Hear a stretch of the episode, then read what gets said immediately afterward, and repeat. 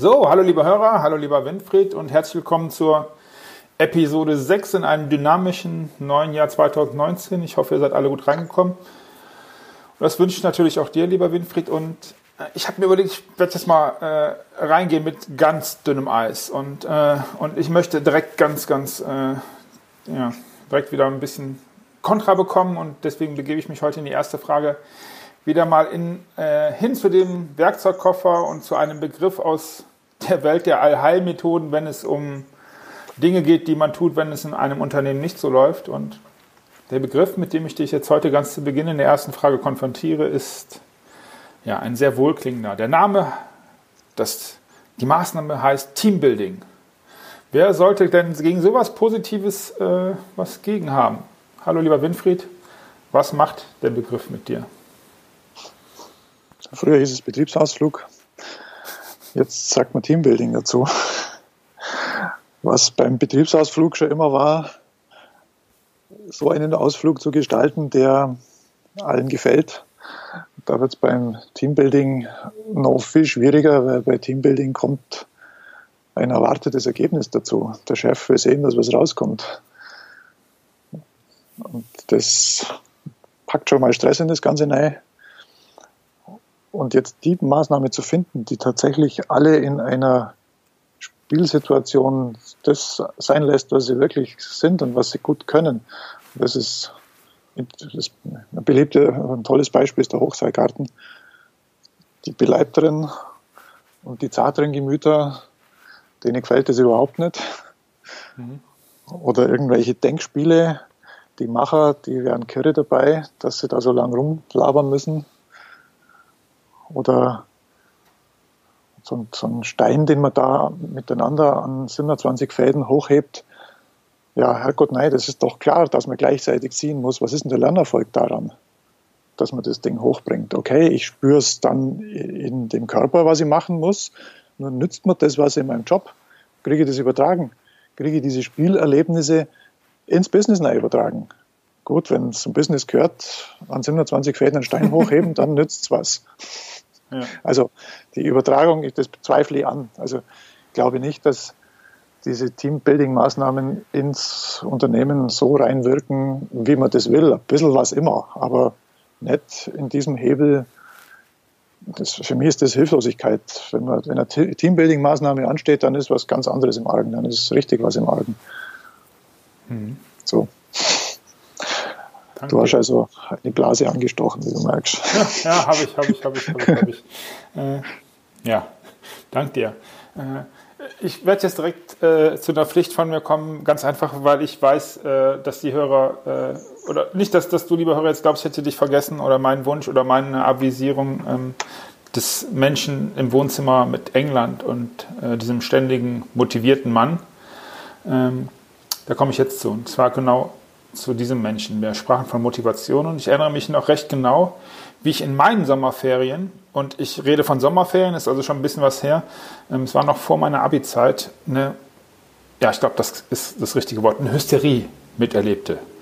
Es, ähm, ja, du weißt, wovon ich spreche. Und wir sprechen von einem Menschen, wir sind wieder ein Stück weit bei Konsta Puka und äh, bei Nina Hagen. Äh, ich verlinke die beiden Episoden, äh, wo es um die beiden Menschen geht in den Fragen, auch nochmal in den Shownotes. Was für ein Wesen, lieber Winfried, ist da am Start, wenn es um England und ein Wohnzimmer geht? Nee, ich sage den Namen gleich mal, das ist Boris Becker.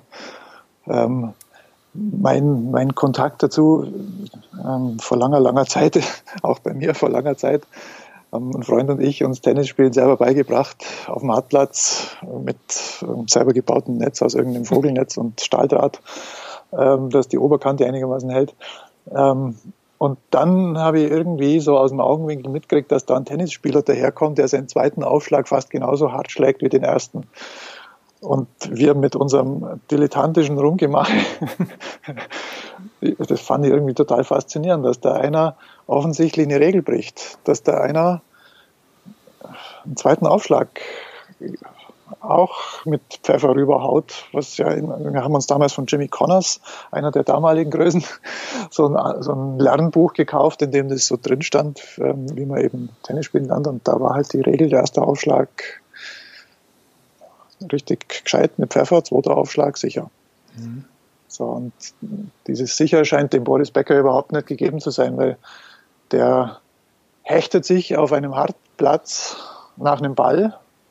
Und wenn man heutiges Tennis anschaut, wenn einer einen kleinen Stolperer macht und hinfällt, dann ist große Aufregung. Ja. Und er hechtet auch noch. Also Becker Hecht und Becker Faust, der hat das Tennis geprägt. Ja, der, der hat etliche Tennisregeln gebrochen. Ich glaube eine nicht. Ich glaube, er ist damals immer noch weiß angezogen gekommen. Heute sind sie ja in allen möglichen Farben und nicht mehr weiß. Ja. Ähm, ja, aber auf dem Platz, der wollte dermaßen und das hat die anderen so unter Druck gesetzt, weil die jederzeit wussten, der hechtet sich auch mal nach einem Ball. Also musste man noch genauer spielen und hat dann natürlich dadurch, allein durch seine Präsenz, durch seine Unnachgiebigkeit im Hinterherhetzen nach diesen Bällen die anderen zu Fehlern gezwungen. Würdest du also sagen, dass Regeln brechen und Risiken eingehen zu seinem Wesen gehört? Bis heute? Wahrscheinlich, weil wenn man sieht, was ihn, dass er mit seinem Regelbrechen außerhalb des Tennisplatzes, ich sage es mal vorsichtig, weniger Erfolg hat, mhm. dann ja, dann scheint das die Grenzen erweitern und Regeln äh, nicht beachten, scheint irgendwie zu ihm zu gehören. Mhm. Weil er hat ja ein paar Autohäuser gehabt. Ich glaube nicht, ich weiß, ich denke, er hat sie nicht mehr. Mhm. Also vielleicht hat er da, wollte er da die Dinge auch so, so sehr anders machen wie die anderen. Mhm. Beim Tennis hat es funktioniert. Mhm. Bei der Übertragung in die andere Welt hat er offensichtlich einige Regeln, die man nicht brechen darf, auch nicht beachtet. Mhm. Spannend. Ja, sehr. Sehr spannend. Wenn, also ja, Ach, ich finde es faszinierend, so Sportler zu sehen, wenn die nach ihrer, also überhaupt berühmte Menschen, wenn die nach ihrer Karriere weitermachen. Ja. In einem anderen Feld, wie geht es denen da? Mir wird das eben interessieren, ob man das auch identifizieren könnte, dass es übertragbar wird in andere Bereiche. Stimmt. Wer Bock hat, mit Winfried mal darüber zu sprechen, vielleicht fällt ihm ein äh, Prominenter ein, wo er einfach mal privat von Winfried wissen möchte, ähm, was der dazu denkt Ihr findet immer in den Show Notes den Link zu, dem, zu einem 15-minütigen kostenlosen Strategiegespräch, Kennenlerngespräch, wie auch immer ihr das nennen möchtet. Nehmt das gerne wahr. Ähm, ja, Frage 3, wir sind schon fast, wie schnell das geht, Wahnsinn. Ähm, wir haben mit dünnem Eis begonnen. Also habe ich mich entschlossen, mit einem heißen Eisen, Vorsicht, bei mir ist heute Allgemeinplatzalarm angesagt, wie du merkst, weiterzumachen. Ähm, das Thema, was für viele auch eine, eine richtig gute Frage darstellt. Und ja, ähm, wir haben, alle sind mit, vielleicht mit Vorsätzen ins neue Jahr gegangen oder mit Reflexion ähm, über die Tage. Habe ich den richtigen Partner? Heißes Eisen. Lebe ich mit dem richtigen Menschen zusammen? Äh, von dir möchte ich wissen, kann deine Arbeit die Beantwortung dieser Frage unterstützen? Also ich mache keine Paartherapie. Mhm. Dann switcht es rüber in die Wirtschaft, wenn, also in, ins Unternehmen, wenn zwei Partner ein Unternehmen miteinander haben und sich auf den Keks gehen und nicht recht wissen, warum, kann es helfen. Mhm. Es kann aber auch offenlegen, warum es nicht funktioniert. Mhm. Und dann kann man aber souverän entscheiden und äh, rennt nicht auseinander, wenn man den anderen nicht mehr ausstehen kann, sondern sieht sehr genau, der andere ist so, weil er so ist und weil das sein Wertvollstes ist, was er anzubieten hat. Und wenn ihm mit dem zusammen äh, nicht klarkommen, ein Business zu führen. Und dann ist es besser, getrennte Wege zu gehen. Mhm. Mhm. Meine Erfahrung ist mit äh, Unternehmen, wo ich zusammengearbeitet habe, wenn die dann sehen, was der andere, was den da so umtreibt, das ist wie wenn da den Leuten Schuppen von den Augen fallen. Mhm. Also ich habe mal einen, der, der redet immer so in Plänen, so weit voraus, das ist für ihn noch Nachdenken. Nur er redet in einer Attitüde, die die anderen als Anweisung verstehen.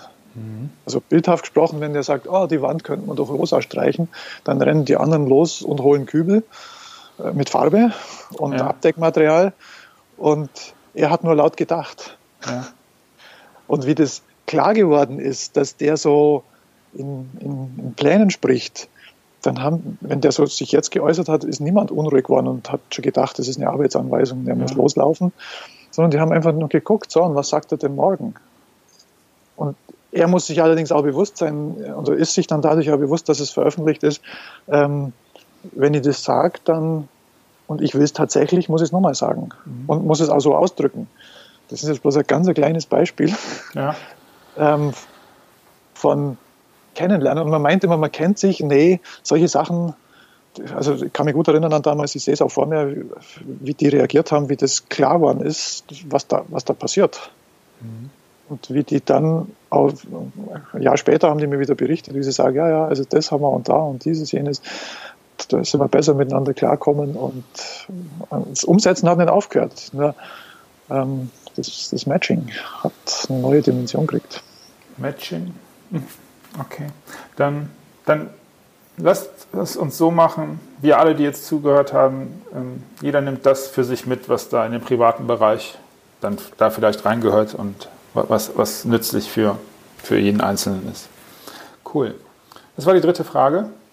Und ähm, ich versuche immer meine eigene Meinung, auch wenn es mir nicht immer gelingt, außen vor zu lassen. Aber ich bin jetzt bei der Zufallsfrage, die ich stellen darf. Und ähm, zunächst wollte ich äh, darauf hinaus, du sagtest im ersten Frage, da liegt was im Argen. Und was könnte denn, wenn es ums Teambuilding geht, ins Argen gehen? Aber das frage ich nicht. Vielleicht nehme ich das mit in eine der nächsten Episoden als Fragen, weil mich das interessiert. Ich, es hat sich was anderes vorgedrängelt. Und zwar hat sich was vorgedrängelt, als du gesagt hattest, mich würde mal interessieren bei ehemaligen Sportlern, wie die das ins weitere Leben tragen. Und hier möchte ich eine große Hochachtung vor Steffi Graf aussprechen, meine persönliche Hochachtung und dich was fragen. Und zwar, ähm, was für ein Wesen, was für ein Anteil, und du bist vollkommen unvorbereitet, wie immer bei dieser Frage. Von daher bin ich sehr gespannt, ob du da so schnell was zu sagen kannst, äh, da was fühlen kannst. Steffi Graf habe ich erlebt als großartige Sportlerin und was ich dem Hut ziehe, ist das Verschwinden, im Übrigen wie ihr Lebenspartner André Agassi, zumindest meiner Wahrnehmung nach, von der Bildfläche. Was ist da in ihr? Was passiert da? Dass sie so komplett anders als aus meiner Wahrnehmung 99,9 Prozent der anderen Prominenten, die nach dieser, nach dieser Publicity dürsten, die das, denen das wirklich fehlt. Weißt du, wie ich das meine? Magst du mir eine Antwort geben dazu? Ja, ich kann nur vermuten. Also dieser Anteil der Öffentlichkeit war ihr während ihrer Sportlerkarriere anscheinend nicht wichtig. Mhm. Weil sonst wird sie jetzt nach Wegen suchen, diese Öffentlichkeit auch zu haben. Das scheint auch bei dem Andrew Agassi zu sein, obwohl das ja ein ziemliches Raubein auf dem Tennisplatz war, wenn ich mich richtig erinnere. Mhm. Ähm, ein ziemlich lauter Typ, aber auch da scheint ihm der Anteil der Öffentlichkeit relativ egal gewesen zu sein, weil sonst. Könnte man sagen, oder denke ich zu weit, wenn man dann sagt, Wahrscheinlich war sogar die Öffentlichkeit mehr billig in Kauf genommen, um den Sport ausüben zu können. Das kann schon so sein, ja. Okay. Jetzt habe ich mir eine Frage selbst beantwortet. Ich mache einen eigenen Podcast. praktisch, ja. ja, praktisch, praktisch. Können wir das nächste Mal wieder so machen. Ja, ja. Wo, wobei ich glaube, äh, komm, lass uns die fünfte Anschlussfrage noch mit reinnehmen oder die viereinhalbte. Ist es nicht auch Teil der Arbeit, dass man sich eigentlich, dass sich viele fragen, dass, ja, wir sind jetzt in der äh, schon ein bisschen auch wirklich ganz, ganz tief in dem, was du tust. Ich habe es ja miterleben dürfen. Habe ich mir im Grunde viele Fragen selbst beantwortet? Hast du das nur gespiegelt? Ist das irgendwie so? Ja, die, also ein Systemiker hat mir mal gesagt, die Antwort, das System kennt die Antwort. Mhm. Ich frage ja nur. Das, die Antwort liegt in denen, die es angeht. Mhm. Meine Kunst besteht im Fragen, im Stellen der richtigen Fragen. Stimmt. Antwort, Antworten habe ich eigentlich, eigentlich habe ich keine Antworten. Mhm. wenn ich mit jemandem arbeite. Das ja. halt, also von mir kriegt niemand eine Antwort, wenn ich mit ihm arbeite. Ich stelle die Fragen. Verstanden. Winfried, erneut vielen, vielen Dank. Oh, die ist ein bisschen länger geworden heute, die Episode. Darf aber sein. Ähm, ich sage wieder vielen, vielen Dank äh, an alle, die zugehört haben. Äh, wenn ihr uns wenn ihr Winfried einen Gefallen tun wollt, äh, bewertet es gerne in äh, Face, äh, Facebook. Ach komm, geht auch auf Facebook. Aber vor allen Dingen könnt ihr es auf iTunes bewerten oder vielleicht auch mal auf Spotify hören, ganz wie ihr wollt. Auch da sind wir inzwischen vertreten. Und jetzt, wie immer, Der Winfried hat das letzte Wort. Winfried, vielen Dank auch dir. Bis nächste Woche. Ich klicke mich hier aus und sage Tschüss. Ja, nachdem üblicherweise die letzte Frage mich zum letzten Wort führt, sage ich heute einfach auch nur Tschüss. Danke fürs Zuhören.